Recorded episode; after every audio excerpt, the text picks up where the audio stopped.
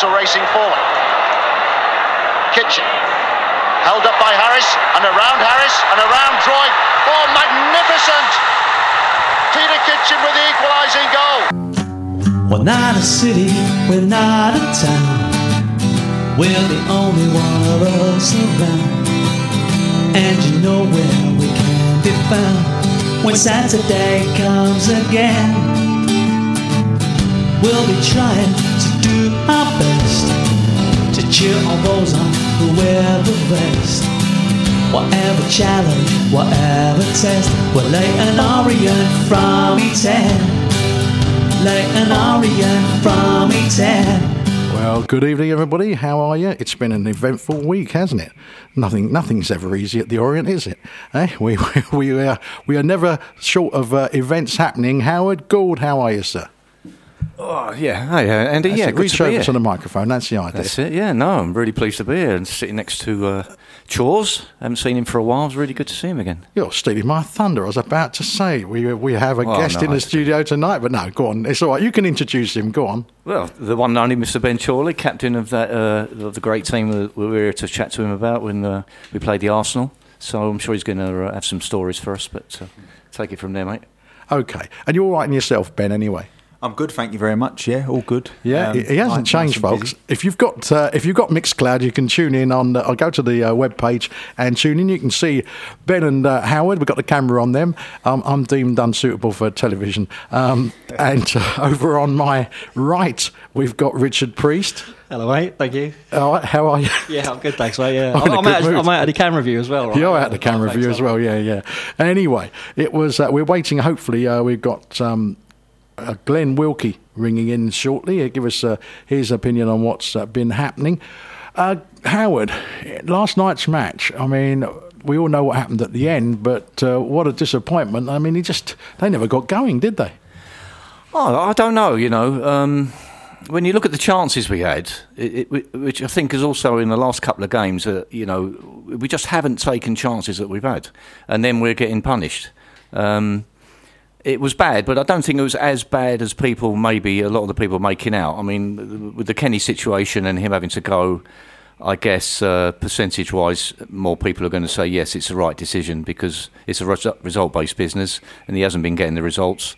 But performance-wise, um, I think we had some decent chances last night, and again they just weren't buried. And then uh, what happens happens, and the other team go and score, and then body language sets in, and uh, the boys lose a bit of momentum, and, and things happen. But I don't think performances have been, you know, dire, dire, really, really terrible. I think we've just been uh, not not un- not unlucky. Just maybe the boys not not finishing the chances off. So what, what I was having a chat with my uh, with my son yesterday about Drinan and Smith, where they couldn't miss, you know, before Christmas. And now everything. I mean, the, the, chance he had last night, Smith, he looked like two yards, and it, it's gone over the bar from two yards. Uh, that, that's from my distance. Maybe it was a bit further out. I don't know, but it's those type of chances that uh, that we're missing. And poor Drinan again has gone through and he's blasted the ball like 50 yards over the bar. And you think three or four months ago, that's bottom corner. So lots of chances. Ruel had a couple as well. Ruel, you know, in the first half, one he should have gone through. He was pitter patter in. You think get the shot off, and by the time he's not got the shot off, he's looking for a penalty. But got, the geezer's got to have a shot, and then the, the one he scuffed, and you think if he'd buried that in the bottom corner. So th- there were times when we had we had some good play, we just didn't bury the chances, and then we got done with a sucker punch again. So I don't think the performances have been that bad because uh, the, a couple of away games we were very unlucky. Bradford, the d- deflection that went in, um, was it Exeter the last minute? You know, we just didn't defend very well. Okay, and and uh, Kenny had to take take the bullet, bite the bullet. Unfortunately, I think it's because it's as we said, it's uh, results based, and the results have been absolutely awful. We're, we're getting sucked in there, and it's getting really bad. Okay, well, Glen Wilkie's uh, joined us down the line. Evening, Glen. Good evening, chaps. How are we all? Well, it's uh, the, the, the well, it's the evening after the night before, isn't it? Now, um, you were there, weren't you? And uh, what, what did you make of it all? Last night's game, Yeah, or the after? the game. We were talking about the game. Um, Yeah, I, it was interesting. We we created chances. We look, we created more chances last night than we have done previously, um, and we have had chances. Um, like was that Howard or Richard talking? Then I could. That was uh, Howard. He was making sense. Yeah, yeah, um, yeah. Howard, yeah, Howard sort of pretty much said it all. Really, we created chances. We're just not scoring goals. Confidence is is rock bottom. We know he mixed it up last night with. Uh, Ruel starting, and but and, and we did create create more. I just saw Col- Coley Parry's just uh, tweeted out about ten minutes ago the XG for last night, and it was higher than the expected goals. It was a lot higher than it has been, and it was it was very good last night. And we should have scored two, three, four, possibly four goals last night, and and that is what has absolutely killed the team. Uh, getting points over the last month or two, and also it's, it's sort of culminated in in Mr. Jackett getting a sack. Yeah, I mean, it's it's a, such a terrible run of results, Richard, isn't it? I mean, it, it, the stats that only matter. I mean, I know we've got the guy sending all these different stats, but the only stat that really matters is two points out of thirty. Um, well, I mean, it's, it's you know two goals in ten games as well. I mean, the, the thing is, if you if you if you can't score, you, are not going to win. You know, the best I think going into games at the moment, it feels like is we might get a nil nil out of it. You know, the second we went one 0 down last night, you just I've personally felt that you know it's either this is one 0 two 0 We weren't going to score. I mean, even those. I mean, I thought Rules for three or four chances in the first half. Two of those were almost they were almost sitters to me. You know, at least get the shot away or get him in target, and, and, he, and he didn't do that. And you know, Smith Smith, uh, it was about four yards, I think. But I mean, to put that over from there, he was in the five, you know, six yard box. I mean, it was harder to miss that, but we're doing better at missing the sitters than we are getting them in. And and I think that's why something probably had to change. I mean, it was the first time for me last night watching where I thought, you know what, I, I, we, we, I think we could be in trouble. We might. I, I, knew that he couldn't stay after last night. I started thinking for the very first time we might go down here because if you can't score goals, you, you, you can't get anything. You, all you can get is pick up the odd point on a nil-nil, mm. and it, it, just feels like we can't score. And I've never really know. You know, I've been going over in 35 years now. Some people a lot longer than me, but I've never known us to you know, I've noticed not to score a lot of goals, but just to, to going into games thinking I can't see us scoring today, I, I, and and that's what that's what he was getting to. I, I just thought we're not going to, you know, we, we, we were defensively good at the start of the season. We were scoring for fun almost, but we weren't winning enough. We were drawing a lot, especially away. But you know, it's, it's, everything just kind of deserted us, and it's it's so hard to pinpoint it. And, and last night really was the first time that I thought, you know, I think the manager's got to go. I've, you know, I hate saying it because I, you know, when we signed him, I was like over the moon. I, I, you know, I put money. I thought it was top seven minimum. I thought we're gonna, you know, we're gonna well, do so well. I think everyone did, Rich. I, I, mean, did you get a chance to look at the highlights, Ben? I did. Yeah, I had, yeah. A, I had a little uh, nose at it today. Yeah. What was your your view of uh, the the uh, match? What you saw of it? I'll, I'll, do plenty of sitting on the fence tonight. I think. Yeah. no, you're right. No. Uh, look, I, think by the sounds of it, confidence is, is playing a big part. You, you go on a tough run. Um, and I think not just you know the, the, playing side of it. I think it goes through the club a little bit. And sometimes when you're low on confidence, you're talking about chances there that Smith would have put away. Early on in the season, you was flying. You know, you were scoring threes and fours on a regular basis. You've hit the nail on the head when you when you don't score first at this level. Uh, the longer you're in games, sometimes they can drift away. Um, whether that's a mindset of players and you know, as an expectancy, I think with Leyton Orient, they're a big club for the level. Um, yeah, and, and it's that side of it, and it starts once you go three games, four games, five games. Um, it gets tough. Um, don't get me wrong, Bristol Rovers are flying at the moment. They're on, they're on, they're riding high, and, and they're on a good run. But um, yeah, looking at the game, I thought you had some decent chances. If you if you score first and you take and you take them early, the team that's you know playing away from home has to come out and set up a little bit different. They have to chase it a little bit more. Maybe gaps would open. Um, sometimes you need one to go in off, off your backside or off your elbow, mm. etc. And, uh, and it can change, but um, yeah, that's what it sounds like you're in at the moment, just a little bit of a rut. Yeah, I mean, it's it, as far as seasons go, Glen. I mean, it's one of the worst seasons since 94, 95 re- results wise. And I hate to say, obviously, it's a side you were in, so you know the, the, the mental state of the players when it, they get these runs where it just isn't happening. I mean, how do you address it? You've been in a dressing room with that, that sort of problem change of manager. well, well obviously they did, um, yeah. no, do you know what? Right, the difference back from from when I was playing in that team and when we went on a horrific run was as players in that squad, we, we didn't have any good forwards sort of back end of the season, and you just knew that we wasn't going to get that many opportunities. The difference with the team today is we are creating chances. Last night is a prime example. We've, we've created four, five, six chances last night, but the ball has just not gone in because of confidence, like Ben says. The players' confidence is, is rock bottom.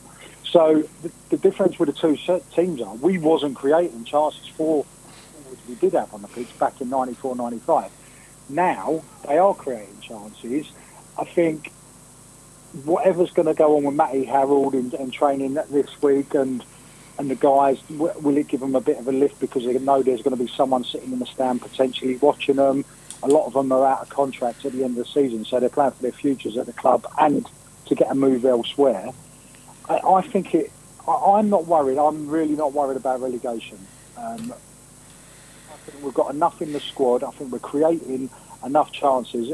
Like Ben says, you get an early chance in this in this division, and it, the other team have to come and attack you, and, and space does open up. And we've got the players, as it showed at the beginning of the year, that we've got players in them higher positions who are quick and pacey, and we hit teams on the break and, and created a lot of chances and scored a lot of goals early on. So I'm I'm not worried about relegation. I just I just think at the, at the moment with the change, I think it's come obviously later than we wanted um, because of the results, uh, supporters. Um, and unfortunately for Kenny, because we we like the, the change to have in the in the form to have come when he was still in the in the hot seat. But it's just I, I, I don't see any I, don't see any problems, and I, I think that the players will come good. You do. I mean, do, do you think Kenny ever fully embraced the club, um, Howard? Because lots of people say, yeah, he never never put the tracksuit on, and um, you know, do you think he, he was at, a distance, or do you think he's just been unfortunate along the way? Oh, it's a tough one because I, I, don't really know him. Not being within the club now, I, I, didn't have a chance to get to know him or anything. Although there's people I spoke to said he was a very nice guy. Um, it, it, did bug me a little bit. I know some people don't care and it, it shouldn't matter, but I, it did bug me that he'd never wore his Orient stuff um, on the sidelines. Um, I think you know you, should be wear, at least wearing a club crest when you're representing the club. So there must be a reason for that, and I don't know if he's ever been asked. Um, Do you think he probably just maybe had a sponsorship deal that was? Well, somebody mentioned uh, that, but, like that, but uh, I wondered why who would why would Adidas want to sponsor him? But I don't know, you know what was he doing for Adidas? I don't know. Maybe there was someone should have asked him the question, but um, I don't know. His demeanour never looked like he, he, he, obviously wasn't one of these guys that is uh, up and down the touchline uh, shouting and bawling. You know, he's one of these that stands back, watches, and maybe does it at half time. Um, but uh, I don't think he was unlucky because the, the, the bottom line is all right. Uh, we can we can ask Ben. You know, uh, the players have to take some responsibility, and, and do you as a player feel like when a manager gets the sack, how do you feel as a player? Do you take do you take that on board and say, well, that's our fault, or do you say, well, actually, he told us how to play. Um, he's coaching us during the week, um, and the bottom line ends up with him because he's telling us what to do. We're doing it, and it's not working. So I don't know. It's it's a difficult one, but like we've already said, it's it's the results. The results are no good. Uh, we have to look at the manager. I, I think personally now, I, I, want. I, I thought he would get to. Uh, he would get this season out. I didn't think we'd get relegated. I thought we'd get this season out because we've lost half the first team. If you look at it, the players that are missing are very good players, and I think if he'd had all them back in the pre-season. Um, and he'd had the pre-season, and then we could go forward next season. But obviously, that's not going to happen now but he, he just ran out of time. But um, then you've got to say, well, he's apparently Martin Ling says he was he was the one who chose all the players that have come in in January, so they're all his players, and we can see that they're not quite up to it. You know, it, it, the buck stops with him, doesn't it? Really. All right, so Howard, do, can do, I just step in there? Sorry. Go on, what, yeah, go on. What you just said about the transfer window in January, right? This this is what I couldn't get my head around. I know there's been a lot of chat about the players that have come in and, and what's been said at director level. But the success that we had at the beginning of the season, the system we played, uh, the two the two wing backs were very very important. They got injured. Craig Clay got injured, like a an older head in the midfield. He, he started to play really really well. For, for continued success, I thought we would have gone out in the transfer window and trying to get like for like in those positions, like a bombing on fullback. You know, we didn't.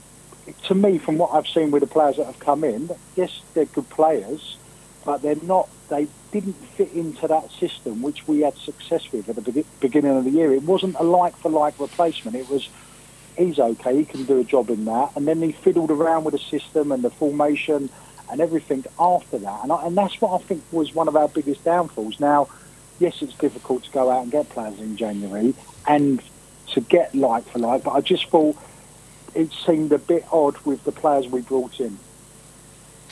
Ben, uh, we're saying about the dressing room. You know, if, if the manager's gone, how do you feel about it as a player? I mean, if you've not been getting on with him, I suppose you're, you're delighted. Yeah, I was going to say it's very different. For I think it's quite individual. That um, there's, I'd like to think I've never been in a change room where it doesn't affect players. Uh, you have to take it personally because you work all week and you can get every piece of data and information possible. Um, you step over the white line, there has to be a personal pride to it. Um, whether you've got your family there, you've worked all your life to be in a position to, to be a professional footballer. So I think there's a, there has to be an element of that. Um, looking at the man next to you in the changing room or in your unit, if you're a centre half with the centre half next to you, there has to be that element to it. So, and especially if Kenny's brought in his players um, in January or in the summer, they should feel it even more so because they're his they're his type. They're they're the profile that, that he wanted in the building, and, and, and they should feel it. Um, so yeah, the answer to that question is you'd be you'd have problems if, if you didn't take it personally and, and think about it in your drive home and at the training ground and actually get in a group and discuss it and say what are we doing wrong? Could we have contributed more? If the answer's ever we didn't do enough for that manager, then there's problems for sure. Um, yeah, and to answer the other question, or, or, to look at the other question, I think we certainly know because we got beat 4 1 by you um, through four crosses. Um, so I think that was a big part of your game. I think the two wing backs, obviously missing them, is a big miss. Um, and the two strikers, I think, w- w- would say that. Um, you know, when you're getting surface, service like they was that they were providing, um, we've done a lot of stuff on it, and, and sometimes you can't stop it, and you, and you, get the opportunity, and it's tough to defend against. So if you're missing them, um, week after week, that might be a frustration. That's that's something that that can play on people's minds, and you have to change it. And maybe Kenny didn't think that he had the players, and in, in January he's recruited the way he's recruited, and mm. and it hasn't worked out. There's many factors. There's many factors. Yeah, I mean, it. we're, we're not privy, Glen, to every everything. Sorry, Rich, I can't even say it. It's um, we're not privy to everything. But when they say they're Kenny's players, I mean, is it not possible he had a list of maybe three or four players for each position, and he got number four choice in every single one, rather than one of the top two? Possibly. Uh, Martin then came out and said pretty much similar to that in his interview with uh, a different podcast last. No, it's all right. The Outlook uh, guys, yeah.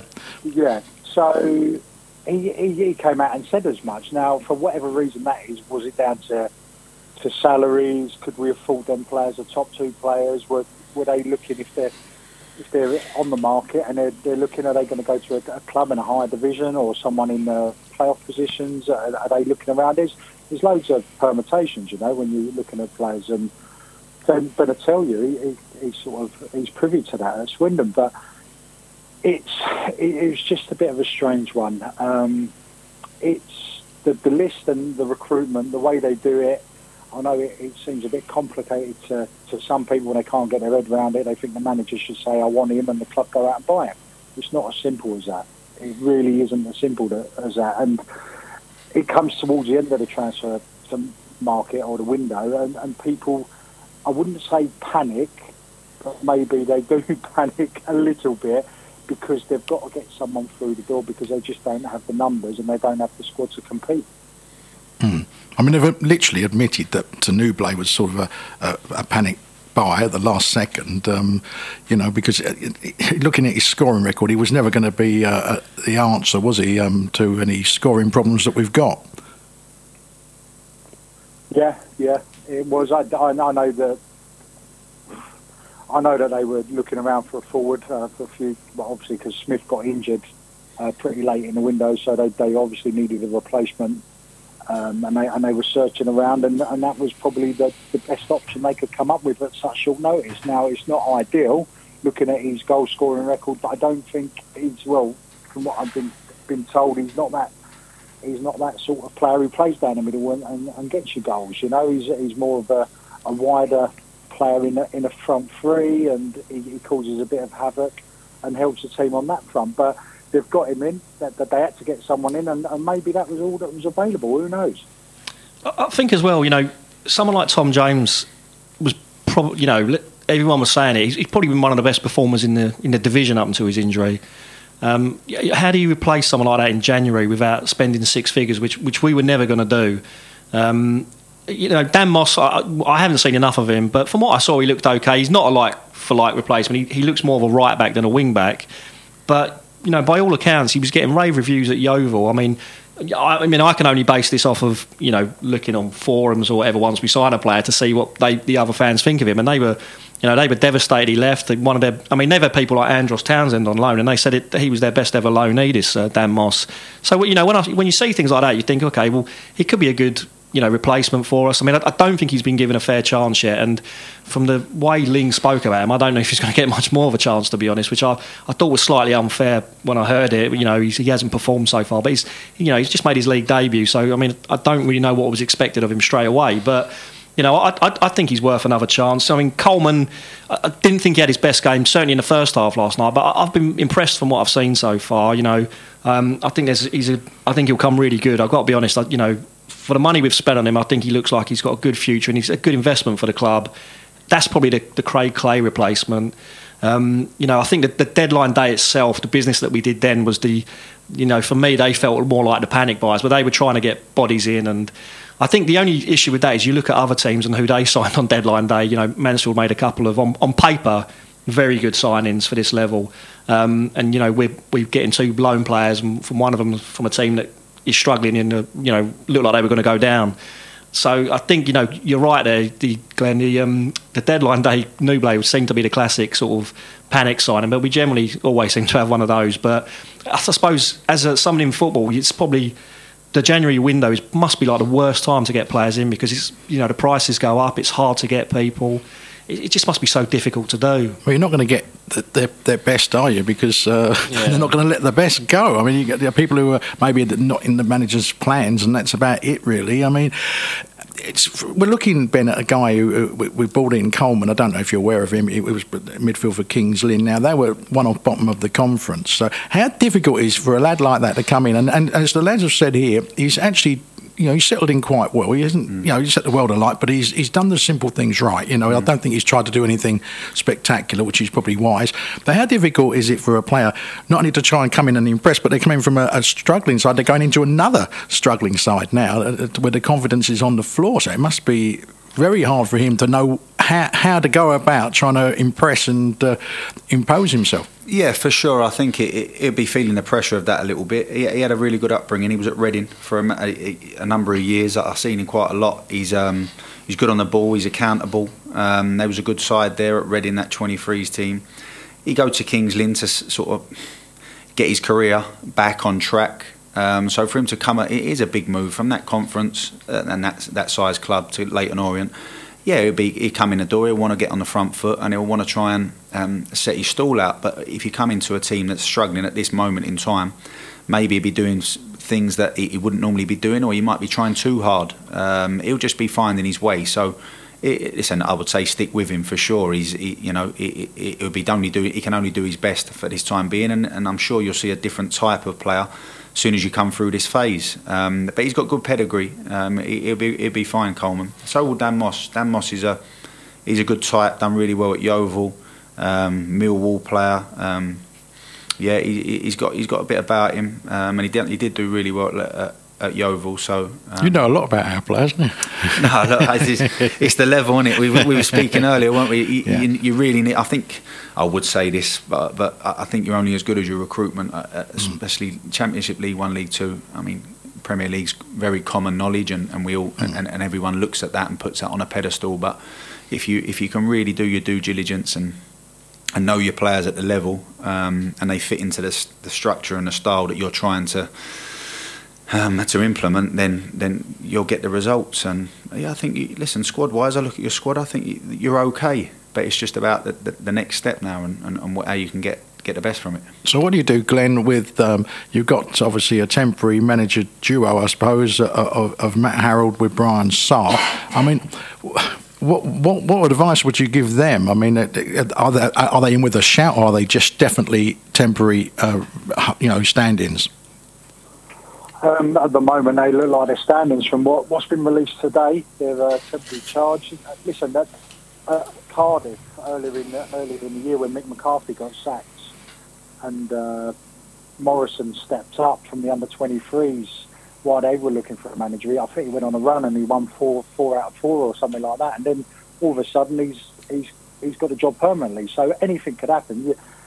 With with Matt Harrold, if he does well, and I really hope he does do well, and, and for the sake of the team and, and for him, who knows if he if he goes on a run and wins four out of four, he'll get he'll get the uh, board looking at him a bit more closely and thinking, do we need to go outside of the club to recruit someone else? Because mm. he seems to be doing a good job. Well, I think if he did um, that, Glen, he'd, he'd, he'd certainly be. if he'd got the four wins out of four, I think they'd be leaving it to the end of the season either way for any sort of oh. decision, oh, wouldn't they? Oh, 100 percent. And and and with them, it's it's difficult for them. Obviously, they've they've been working under Kenny Jackett and, and Joe Gallen there, and they've, been sort of pushing their the, the management's ideas, you know, across to the players. Now, whether they they agreed with them or not, that that was what they had to do. So, coming Saturday when when they play Carlisle, I, I, think the, the main thing about it, and, and, and Ben will tell you, when you are in a bit of a rut, you, you need to. Everyone's down, everyone's gloomy.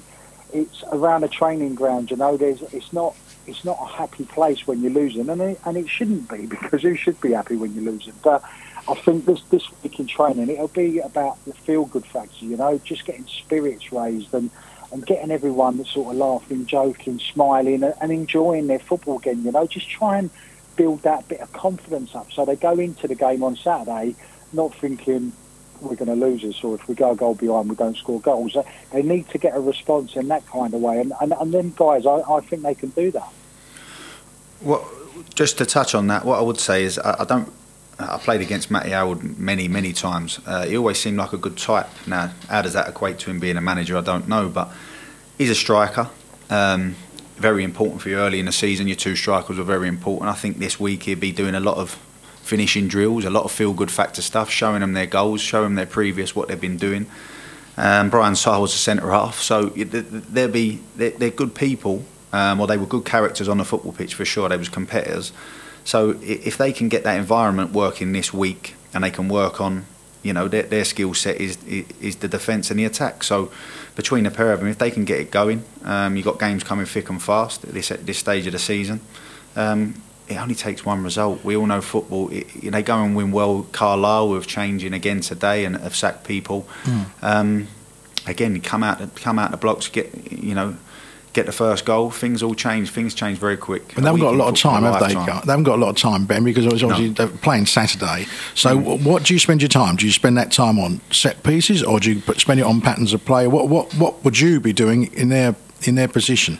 Um, I think well straight away the environment. He's you know he's right. You, you, have to change the environment. So when they come in. Um, today, tomorrow, whenever they, their, their, first day is, they need to change that environment, get a factor back in, give the boys some black and white, give them you know, why they don't think it's been working and what they're looking to do in the immediate future um, in the next three days before Carlisle. Give them all the information that they need, the right information, and then work on it in training. I think you change the environment, you get a smile back on people's faces. Um, you give them what they're good at. You show them how that how well they have played this season, and you was flying up until up until Christmas. So we sit and watch the Swindon video. Is that? Uh, yeah, yeah. Hopefully not. Um, no, but listen, that, that, that's all he can do. You got three. You got three yeah. days. Um, like I said, it's very short amount of time to put his style on it. Mm. I mean, I don't know whether you'd want to change that or he maybe change the formation. So first mm. and foremost, if you change the formation, you're giving people different jobs to do. But they've been in football. Listen, between the pair of them, they've been in football a long, yeah. an awful long time. And the players will have a respect for them because of what they've done in their careers. I think that they both played for a good 15, 20 years. So um, they'll have that respect. Um, and listen, he's got they, they, can only do their very best, and to do their very best, they'll know. The good thing about it is they'll know the players intimately. They'll know what they're about. They'll know their characters. So you might see a few changes come the game uh, Saturday. but it, it'll be for the best. Um, that's for sure. Yeah, I mean, it's it's. I, I don't think I think we'll get a positive result myself. I just I just feel that you know there's just a change will come and there'll be a breath of fresh air with the players who have not been able to to reenact really what they've been told to do or have not been happy and comfortable. I don't think in, in the formations that they've been asked to to uh, do. I mean, Glen, they haven't got a lot of time. Uh, Ben's touched on it. What would you do? Have I got three days with the lads? Exactly the same. Take them out, take them down the pub, do whatever. Down the pub. You're back in 1990. You are. That's the regime down the pan. You've got, you've got to change it. I'm not saying go down there and get blotto. Just go and have a couple, of drinks, have a chat, have, get the old dirty laundry out, have a chat, like Ben says. What, what are you good at? What was successful at the beginning of the season? Give them a bit of love, put your arm around them, tell them they're the greatest players in League Two. Do whatever it takes to get them smiling, get them, get them believing, and get them thinking they were at the beginning of the season. That, those are the boys who, who are still in the team or in the squad who are not injured. You know, you need you need to get the confidence levels up somehow, and then obviously the work on the training pitch needs to happen.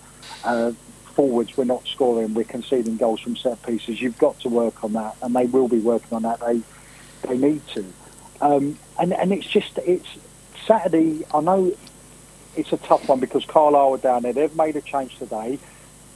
Probably come at the wrong time because that management bounce, new management bounce. We don't want it happening against us, but it's it's, it's going to be very tricky Saturday. It'll be, it'll be very tricky. Carlisle has sold out. I think their away allocation, from what I'm led to believe, so they'll have a lot of travelling supporters down there. It will be a tough game, but there will be tweaks in. I'm guessing tweaks in the starting eleven and the formation, um, and and you never know what's going to happen. But I think the following game, um, I'm not sure if we're playing next Tuesday night or it's a Saturday, but to give them a bit more time on the training pitch, just uh, just to get their ideas across to them players. Right.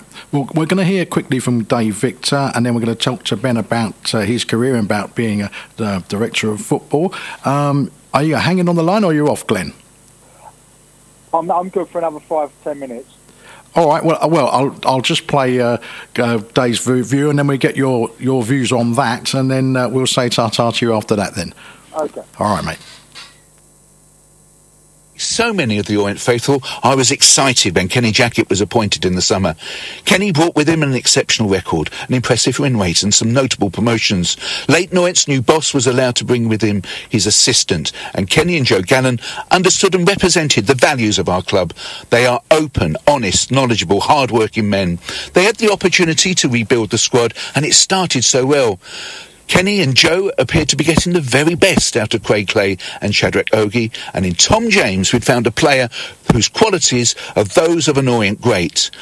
I also appreciated the confidence with which Kenny Jackett spoke about promotion. Performances, especially at Brisbane Road, were full of intent, desire, energy and skill. Theo Archibald full of tricks, and Harry Smith and Aaron Drinan appeared to have a special understanding. Their goal per minute ratio, outstanding. On the road, we were difficult to beat. It looked that we were set for a special campaign. Performances against Exeter, Bristol Rovers, Sutton, Tranmere and Swindon were appreciated by the faithful. Progress in the FA Cup demonstrated club moving in the right direction. As we started to put up the Christmas decorations, there was a sense of hope and expectation in E10. All managers need luck. Kenny had plenty, all a bit bad. He and the club deserve better. James and Clay, key players, their injury is serious. Paul Smith, clearly an exciting player. We haven't seen enough of him. But it could be argued that all clubs encounter injuries, but no one else felt the effects of the league's inconsistent approach in managing COVID like the O's. Leyton Orient did the right thing, fielding players for the match at Tranmere. We met the league's criteria of 14 fit men. We put up a fighting display under dreadful circumstances. On reflection, just like against Spurs, Leyton Orient were punished for doing the right thing. Other clubs appeared to use the COVID situation to their advantage. I think if we had played, we probably would have beaten Oldham, Colchester, Bristol Rovers, might even have taken maximum points off Newport County. But we were denied the opportunity. No other club experienced a six-week um, uh, break without a league match. And when we returned to action, the players looked jaded. They failed to recapture the spark we enjoyed in those heady late autumn days. Even the weather was was against the O's former boss at the weekend. The North Yorkshire Snow denying the opportunity to face one of the most porous defences in the division. But I believe that you make your own luck. And not playing the likes of Wood and Thompson was never explained or understood. Kenny chose to bring in young players during the January transfer window and then complained about the lack of experience. Players often out of position, they didn't appear to understand their role. Constant changes in formation meant that the side lacked identity. 2022 has seen promotion ambitions turn to relegation fears. Against Colchester and in the second half against Salford City, too many players didn't look up for the fight. We have a top eight budget. We've become a bottom seven team. But I enjoyed working with both Kenny and Joe, and I feel sad that it's not worked out, and it feels that it could have been so different. But our league status is precious, and our position at the foot of the form table tells a story. The board have acted, and let's hope that the new manager will secure the points needed to avoid relegation and enable the late Orient faithful to once again enjoy coming to the Breyer Group Stadium. Well, there you go. That's uh, Dave Victor with this week's Victor's View. And uh, Glen, did you agree with uh, Dave's overview of the uh, event so far? I always agree with David. Uh, Your checks in the post, yeah. it's only because I'm going to bum into him Saturday, so I bet, I bet I've had night. No, he's, he's pretty much spot on, really. Um, he, he's highlighted everything that's gone on at the club, hasn't he? And he, he's the man who knows because he is there at every single game and he sees sees what, what's going on. So, no, he's pretty much spot on with, with what he said, and, and it is a shame. You, you want your managers to be successful. You don't really want to be changing halfway through the season, um, especially after you've just had a transfer window and, and you've brought players in because then players, a bit like Dan Kemp last year when Ross Embleton signed him, he, he comes in from West Ham. He, he's like, right, let's get cracking. He's been brought in to play in a, in a, in a system, in a, in a position in that system, and then players have now come in and the manager who's brought them in gone out the door. So what are they thinking? You know, um, the, the next man in the in the hot seat, whether it's Matty Harrold or, or someone after that, then, then players are going to be worried. That, do they like me? Do, do I fit into the way they play? There, there's all them sort of things that these players will be worried about. But it is what it is, and, and we can't change it. We just got to look forward. All right, Glen. Well, thanks for joining us, mate, and take care. and We'll speak soon. Thanks, guys. All the best. Ta-da. Bye. Bye. Right, that was uh, Glen Wilkie on a rather Dalek-like phone there at the end, wasn't it? Uh, he's breaking up badly. Let's turn our concentration to our special guest tonight, and uh, Mr. Ben Chorley. Welcome, sir. Welcome, Thank and thanks you. very much Thanks, for coming along. And uh, a little known fact for me, anyway, I didn't realise you were an Arsenal boy. You uh, you started there and uh, had quite a long time and signed your first professional contract with Arsenal. Yeah, yeah. I went uh, went there straight from school. Um, sort of moved from South London to North London at 16. Um, yeah, spent six, nearly seven seasons there. Um, won a couple of FA Youth Cups. Had a listen. Still see the lads today. Had a real. Was lucky. Was in a in, a, in an era where we was you know we, we won the lot. So um, still very friendly with a lot of the guys there and worked under Don Howe, Neil Banfield, Liam Brady, some fabulous people that Mm. that really give me a um, a character uh, that I, I always home back to now. They, they they they set you up for life, to be honest. Yeah, I mean, a, a big club like Arsenal, I mean, yeah, that youth team you were in, how many actually made it into professional football? Um, Roughly. about eighty percent. That's high. Yeah, it was at the time. It was a uh, yeah, it was it was a real important time. It was it was a funny because later down the line, we say about Arsene Wenger bought used to bring through youngsters. I mean, at that time, everyone was an international.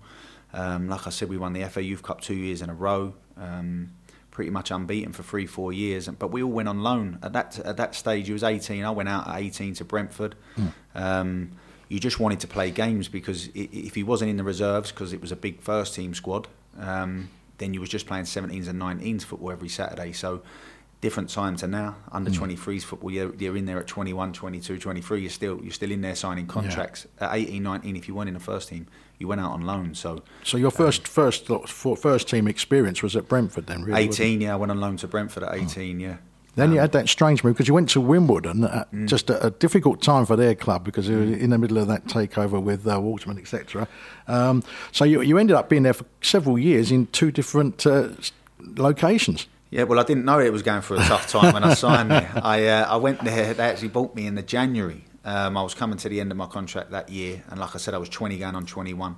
Um, and I wanted to get out and play. And Wimbledon, the crazy gang, was uh, it, they had some real good players there: Neil Shipperley, Dave Connolly, Kelvin Davis. It was it was a good side, um, sort of top of the championship at that time. Um, and it wasn't till sort of 12 months down the line we finished eighth in the championship first season.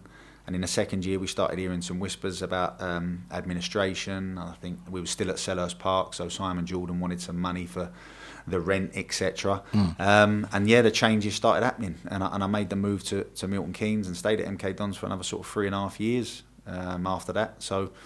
Um, yeah, interesting time that was. And that made you grow up quickly. How did the fans treat you from Wimbledon? Because I know I was speaking to Paul Heald, who used to be the Mm. Orient keeper, and Heald said that because he went MK Dons, he was sort of literally getting hate mail via, via Twitter, and he had to take his Twitter off and things like that, you know.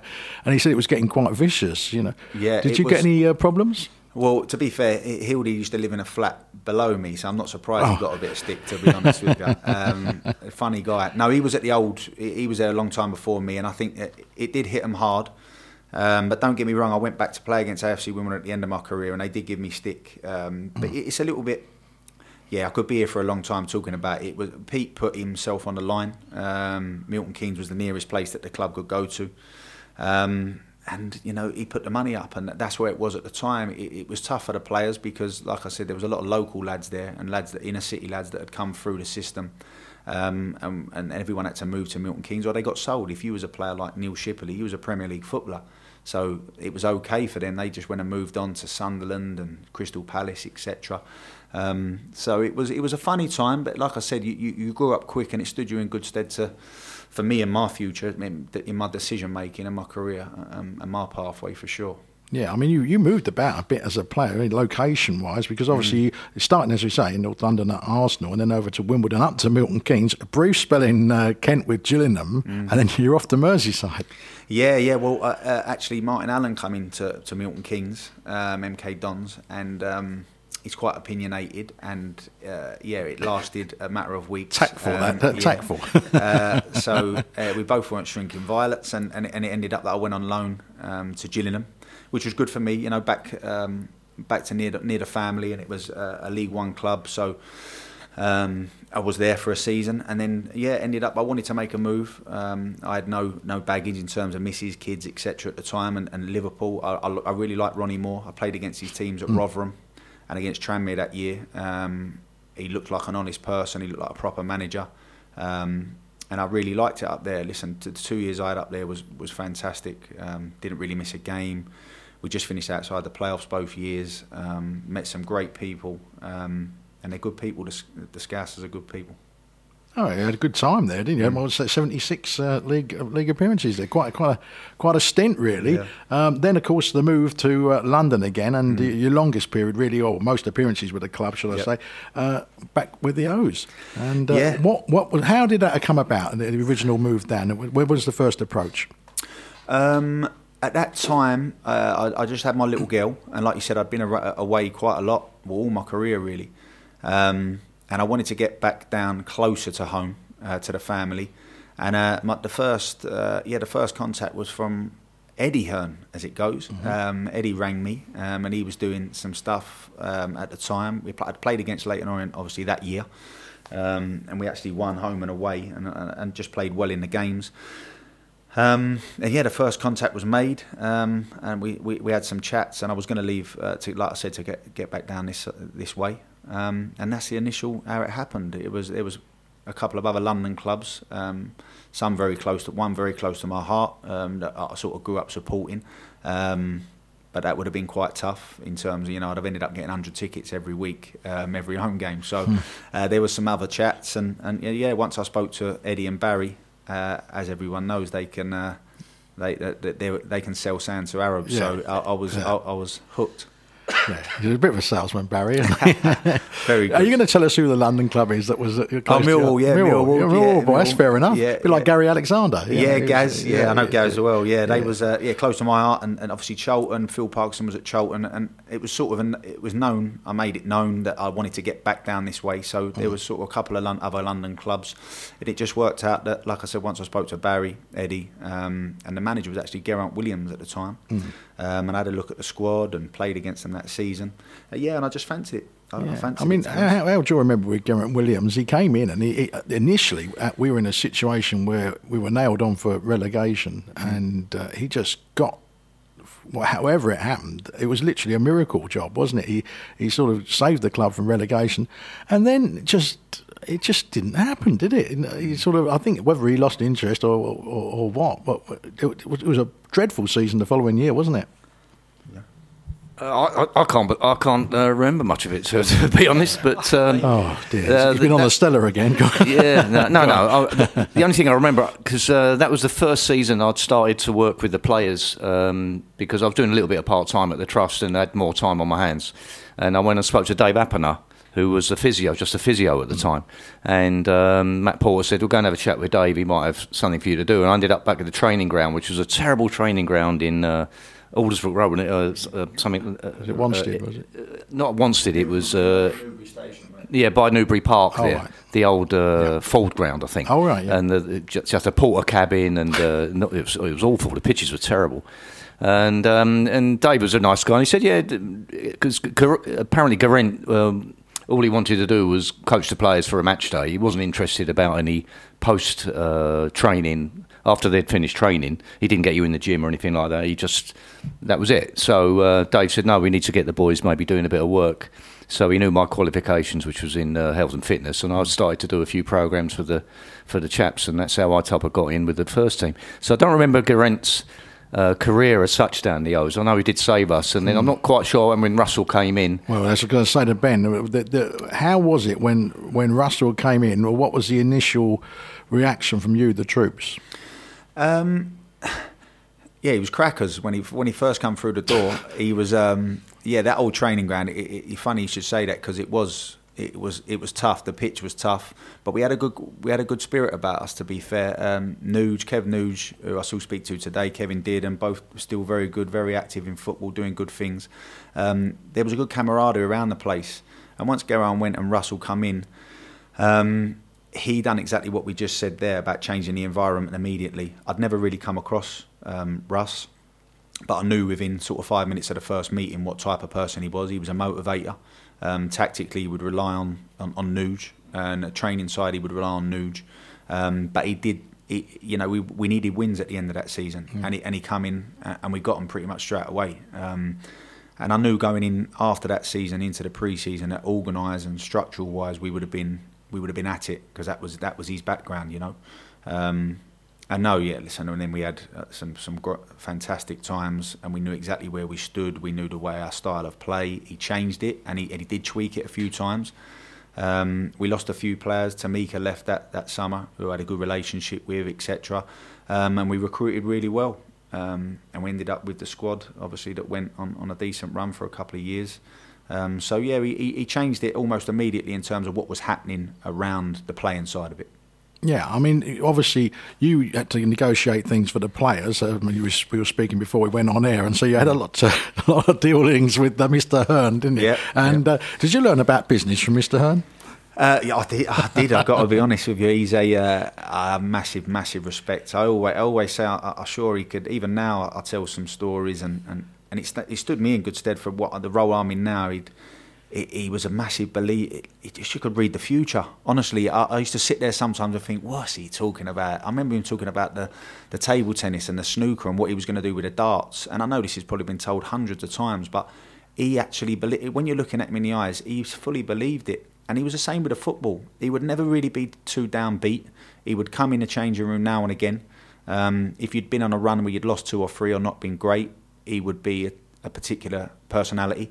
And then once you'd been on a run, he'd call you in, and it, whether it was treating you or bringing you down a peg or two, or you know, he'd turn up at some funny times. But he, he was he was different class. I, I can't talk highly enough of him and, and Matt Paul. I've got to say, at that time the communication was very good. Um, and yeah, like I say, I used to go and sit in, and whether it was the bonus schedule or, or the trip for pre-season, and yeah, comical. So comical. you, you, you, we was talking before we went on air, and uh, the guys weren't in quite then, but you got through. Uh, you got Norwich in the cup, and Yep. you've, you've beaten Norwich, and you, you sort of uh, tried to negotiate a deal, didn't you? Yeah, yeah. We, we, we, we got to the third. Well, if you remember, we had Droylsden in in the crazy Yeah, um, the in the crazy yeah, game, yeah. Um, and uh, we, we always had a schedule, whether it was bonus or, or the set out the plan, uh, the training schedule. Um, we ended up obviously playing Norwich, and we played really well in the game, one one nil. Um, and we went in the, next week, me and uh, me and Dulce and uh, and I think Scotty McGleish, and we sat down and he said, uh, "Right, okay, this FA Cup run, um, next game. So this is what's on your schedule. But if we draw this team, um, I'll treat you to, to to this." So I said, "Well, hold on. Like we've just beat Norwich. If we go and draw another Championship team or Premier League team, surely they're you know that can double." He went, ah, um, all right, we, we'll see. If you get a championship team and you beat them away from home, um, then come back and talk to me. So anyway, we drew Swansea. Obviously, went there, beat them. And uh, there's actually, I'm, as I'm walking off the pitch, I'm looking up at him, laughing as if to say, like, "See you Monday," and he's laughing. So we went in, had the chat, um, and we went we went up to, to, to where he is now, the headquarters, Mascalls, and uh, he said, "Right, what's the next step, Chorley?" So I said, "Well, look, the way we look at it, obviously the big teams are coming in now. Um, fifth, you know, fourth, fifth round coming up. I said we, we've beat Norwich, we've beat Swansea. They're both at the top of the champ, you know. And he said, uh, if you get a prem team, um, get me a replay, and uh, we go away somewhere. So I said, well, you've got you got Vegas, Vegas locked up with the with the old uh, with the boxing, and I said, you know everyone out there. He said, oh, I'll listen, if we get a prem team and we get a draw, or if you beat them, we'll take you to Vegas. So we come out of there, we sort of bounced out of there, went into the lads the next day on the, on the Wednesday or the Thursday, and I said, yeah, this is what he's going to do. But we're sort of a little bit pie in the sky because we're thinking, well, let's see who we get. And obviously on the Sunday it got drawn. Um, I see him a lot. He was down the training ground an awful lot in them two, three weeks, let me tell you. but we actually went on a run. I remember Russ calling us in and he was very much trying to downplay it a little bit. Um, I've got it here. We, we, we still went four games unbeaten, two wins, two draws, in between drawing Arsenal. So we're still on that crest of a wave, and, and, and, like I said, in that squad there, there were some good characters, good people, and we used to sit down pretty much every morning before we went out on the training pitch and, and go through stuff, um, and everyone would talk and everyone would be accountable, as you remember. Um, and, and and we maintained it, and then we got the draw, and then we still went unbeaten until the replay with Arsenal. So it was, um, yeah, we, it was it was a good, a good set of lads. a good And set of Vegas lads it was.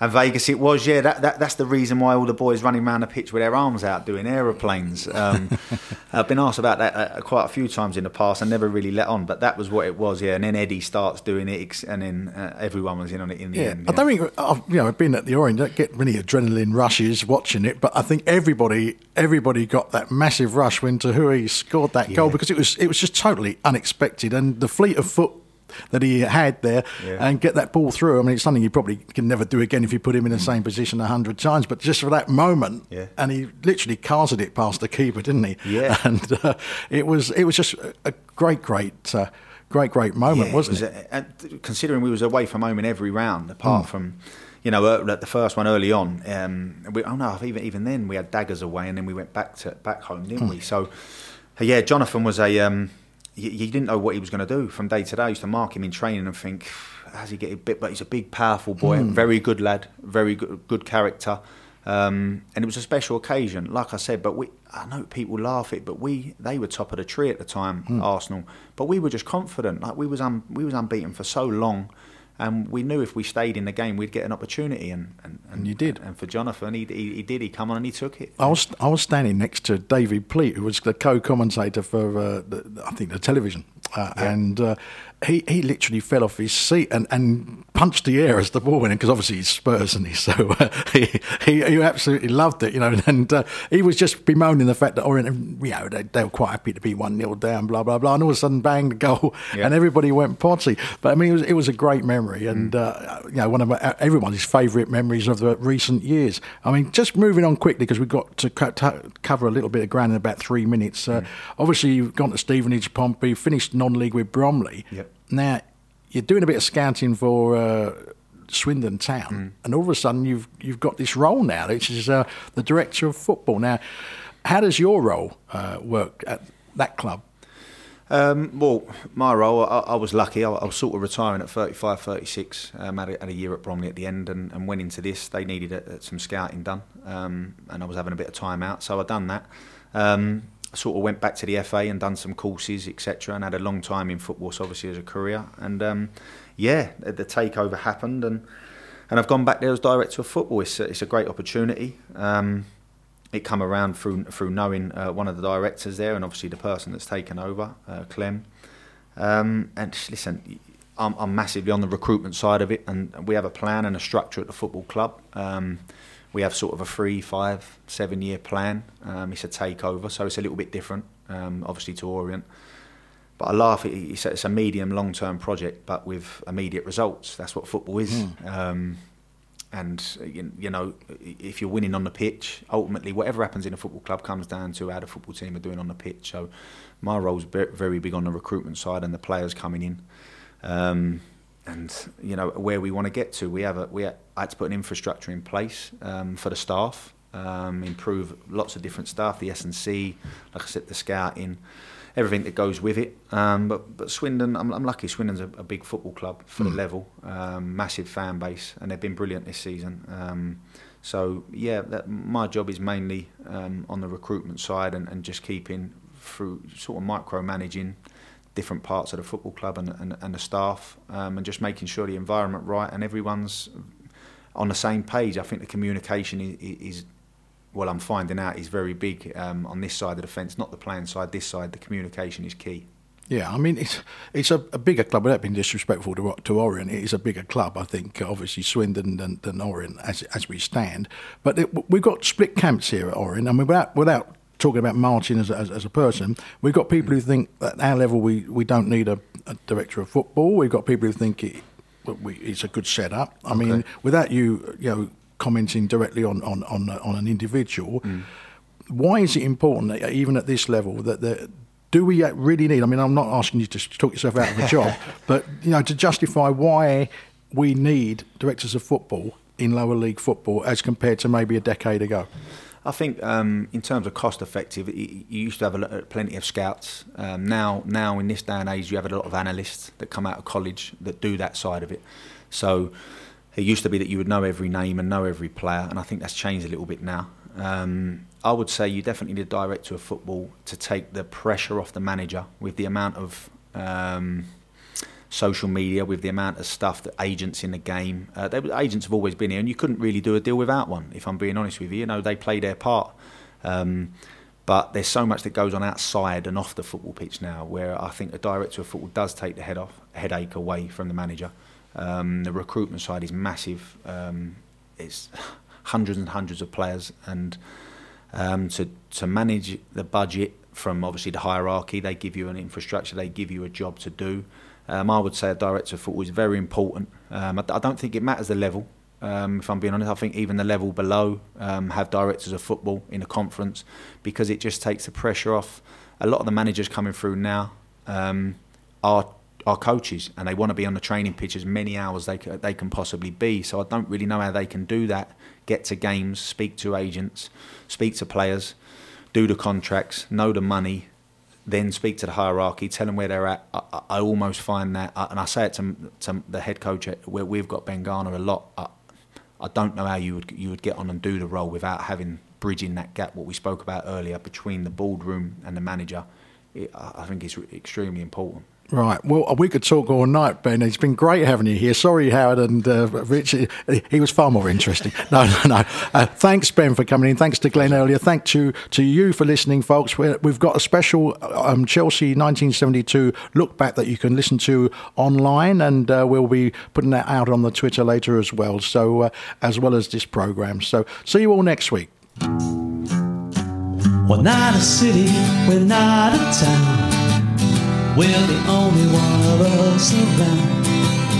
And you know where we can be found when Saturday comes again. We'll be trying to do our best to cheer on those on who wear the vest.